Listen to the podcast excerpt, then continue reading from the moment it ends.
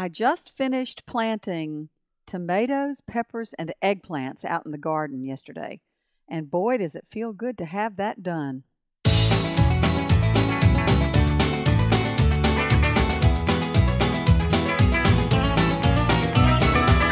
Welcome to Longleaf Breeze. Beginners learning subsistence farming using three simple principles approaching but never reaching subsistence. It's gotta be fun while we're doing it. And we don't make allness statements.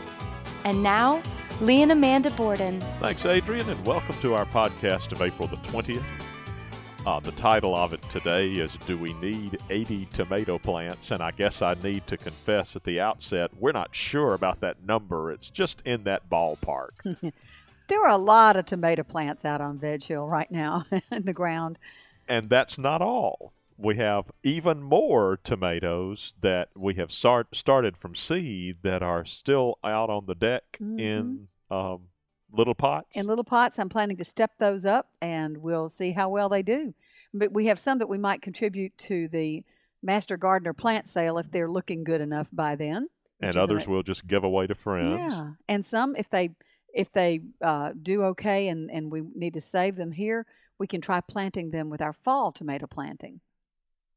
Which means we would be planting them in July or so? yes, so. July. Okay. Um, so how in the world did we end up with so many tomatoes? Do we just love tomatoes? we do that much? actually, yes, and a lot of them are Cherokee purple, which are my favorite heirloom tomato.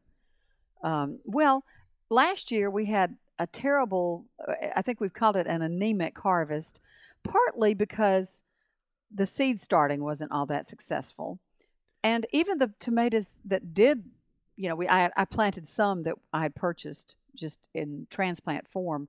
Um, we got smitten by the tomato hornworm, and much of our uh, crop was eaten. and they But- were not in particularly good soil, No. and they didn't get particularly good water at the beginning At of the, the, beginning, season. that's right. We didn't have the drip lines in, and we've we've been through that on several podcasts, kind of looking at what we did wrong for the whole garden last summer.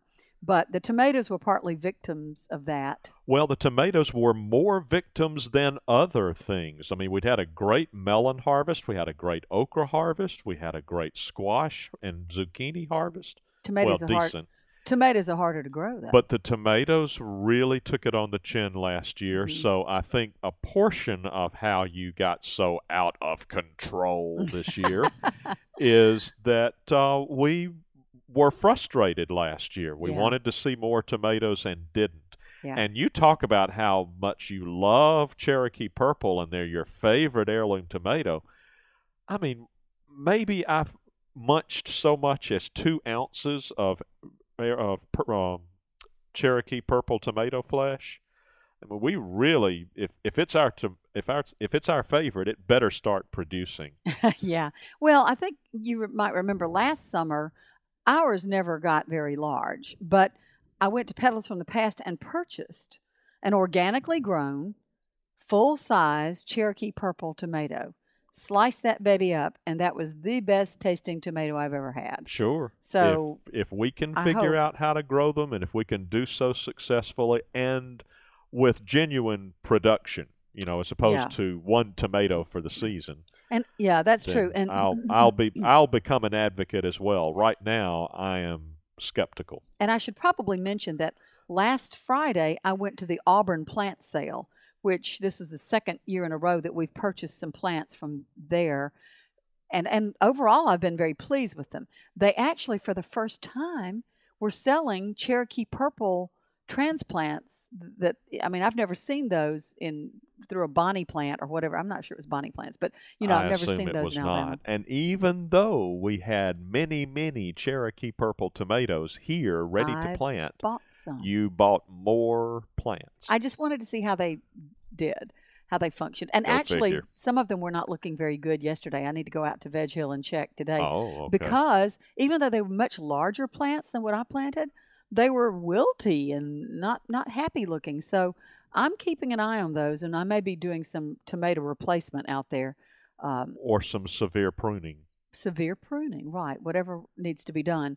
But um, you know, I, and I bought some more sweet 100s because we didn't have a lot of those. I had not, I had not planted very many in the cherry tomato family. So um, we have like a probably 11 um, out of all those tomatoes, probably 11 plants are cherry tomato. And another reason I think that we have so many tomatoes is that we got much better performance this year from starting seed. Yeah, we've talked about that a little bit. The peppers and the tomatoes, which were the only plants that we started from seed, did well. We think we've got the formula down now. We're actually going to start some new seeds for our fall garden as early as uh, May, uh, as far putting the seed mats out and getting Mhm. them started. So um, I have a lot more confidence about making that work now that we have uh, the seed mat, the grow lights, uh, we have the soil block um, mold former, you know, that we got from Johnny Seed, and um, some nice soil or soilless soil, you know, to Right. start starting mix. So um, I'm going to be in favor of trying even more starting from seed, different different. uh, Why am I not surprised? yeah. you say that as if you're uh, not happy with it. oh, I'm just I'm a little overwhelmed right now with all these Yeah. tomatoes. I And know. you know, I'm hopeful that we have more tomatoes than we know what to do with. I'll give if we away. don't have more tomatoes than we know what to do with, then I will be wondering what in the world is wrong with us I know. because we know. should be able to do this. All right. Well, uh, let's assume that we learn from this all that we hope to learn. What will we know at the end of this season that we don't know now? Well, I do think I learned that I put too many seed of the same variety in a seed tray because I actually bought two two packets of Cherokee Purple from d- two different companies to see which one did better. And as far as I could tell, they germinated at the same rate, so not a problem. So I don't think I will do quite as much of the same. I, I, and I think I mentioned this before. The celebrity seeds did not do well, and I was able to purchase some celebrity um, Transplant. transplants at the Auburn plant sale and put those out. So I think one thing I've learned is I'm not going to waste my time starting celebrity tomatoes from seed. If we like those, I'll just buy the transplants because you can find them around here. Um, so I think one thing that we keep in mind is just to be more modest in the seeds that we start, or you know, if I'm if I'm planting extra seeds, seedlings in the trays or seeds in the seedling trays, just to ensure I get some germination then maybe the smaller plants, I don't try to just save every little plant. I just cut to the chase and say, okay, we're going to have 15 tomatoes or whatever number, and not get so go so overboard as I did this year. But I can't. Once they grow up, I can't stand to just throw them away. Of course not. Now let's talk about what else you're planting out there when you do plant the tomatoes, because it's not just the tomatoes in isolation. Well, I did some companion planting this year with marigolds, heavy saturation of marigolds, and a good bit of basil. We're trying everything we can to provide natural um, protection, organic protection against predators like tomato hornworms and other um, other pests that might want to invade the tomatoes. So that's those are two that we know are supposed to be helpful. They they won't necessarily you know combat every disease or pest or anything like that, but at least it's helpful to have those out there. And are you compa- uh, doing companion planting with the peppers and eggplant as well, or just the tomatoes? Just the tomatoes. Um, I hope that doesn't prove to be a mistake. No, I just planted the tomatoes, uh, the peppers, and the eggplant in a row, and um, but you are keeping all the nightshades on one row. They're all on one row, and we had talked about that earlier before this this planting season. For ease of rotation, we'll know okay that row had all the nightshades, and we won't plant nightshades again there for at least three years. Yeah, So that makes sense. Yeah. We are preparing the soil differently. yes, If you remember, last year's tomatoes were planted right into the hard packed topsoil. Mhm. Uh, you dug a little bit out for them, but that was basically it. yeah, that was basically it. And I think by the end of the planting season, I was digging some out and putting a little bit of topsoil in with it. But now we are planting all of it in the compost that we Have generated. Have, generated, yeah. So what we're doing is before you plant your nightshades, I'm going before you and um, basically planting with the wheelbarrow piles of the compost that you then smooth out and you plant right in that on top of the topsoil. Yes. It's not like they're growing in nothing but compost, but the compost is on top of the topsoil. Right. And um, we certainly hope that that will give them a little more advantage in Yeah. the, by way of nutrients and by Oh. way of loose, fluffy soil Yeah. in which to grow. Yeah, it's so. nice. It's very nice. And we uh, have also ordered some topsoil from a local vendor, and that has not been delivered yet, but we hope we'll be uh, supplementing our planting with that as well. And one other thing I think we're doing differently, I don't, I'm trying to remember whether last year we had already figured out how deeply we need to plant tomatoes. I'm not sure we had. I planted them. I did the old fashioned, I did plant them deep, probably not deep enough, and I dug a deep hole. This year we had gone to that tomato workshop, and Danny Carroll, who's our tomato guru in Alabama, um, said, No need to dig a deep, deep hole, just, and, and I've read this other places too. Lay, lay the tomato on its side and snip off a lot of the lower leaves, uh, for sure the cotyledon, cotyledon leaves, and then um, the you know those little initial leaves that come out. yeah, and then really the lower leaves. leaves you can go ahead and Yeah, snip off. we snipped and off, and then roots will form all along that. You bury all that stem. So you're basically laying the plant down in the hole, hmm covering, um, say, half the plant with soil, Yeah. and then leaving a portion above the soil that you bend up. Yeah, you bend up, and then it. You know, even if it's a little bit slanted at first, they it quickly grows. Funny how they the, figure out which way is up, isn't it? They really do. The the leaves are already, and even though it looks, it's funny because you came out and said, "Where are all those plants that?" Because I had already stepped some of them up. Is, Uh, Where are all those Cherokee purples you started? Because they looked like just tiny little things. I said, "Well, by the time you bury that stem, they look so big in the trays, but they weren't that big. They were just little leaves sticking up. But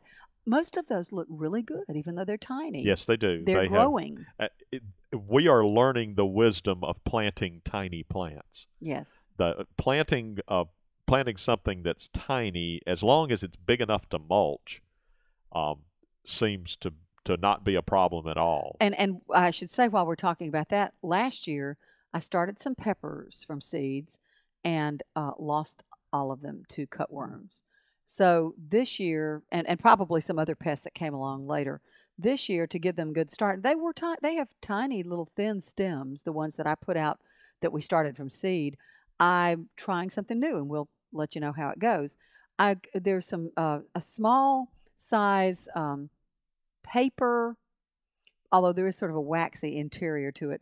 Um, hot and cold cup, like you know, that you buy at Costco. I couldn't tell you how many inches across, maybe three inches across hmm and maybe four inches uh, tall. Those I had a, a large supply of those cups, and what I did was I took the um, Took the soil bottom block- out. Yeah, bottom out. I took the the bottom inch off, so I had a total of three inches, and I used those basically as cutworm collars. I stuck the little uh, seedling, which, as I mentioned, was very small still because we had the smallest size soil block, and I had not stepped those up into a larger one.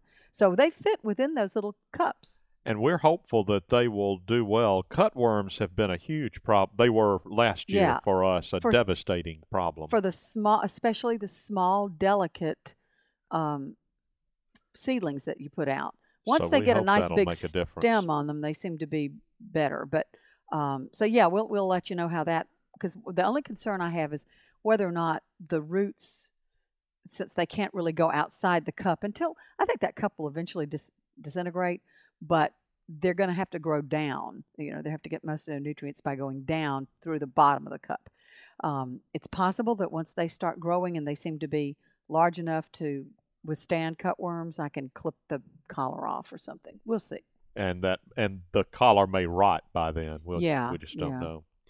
Um, well, let's talk a little bit about trellising. That's my department. Yes, Um, I've appreciated your help with that. We're taking the same approach to trellising this year that we did last. The only difference being that at my request, you have planted the nightshades all on one row, and specifically the tomatoes all in one row, so I can have one long mother trellis run rather Yeah. than a trellis set here and a trellis set there, which Mhm. is what we ended up with last Yeah. year. Yeah. So I will have, even though we are out of control with tomatoes, I will have um, one long trellis run. It'll be, it'll run about 80 feet by the time we get it done. But basically, what we'll do is put up T posts attached um, either a one and a half inch or two inch PVC pipe to them, and then lash three quarter inch PVC pipe leaning against that lateral. And uh, then we'll tie the tomato plants to the three quarter inch Yeah. PVC pipes.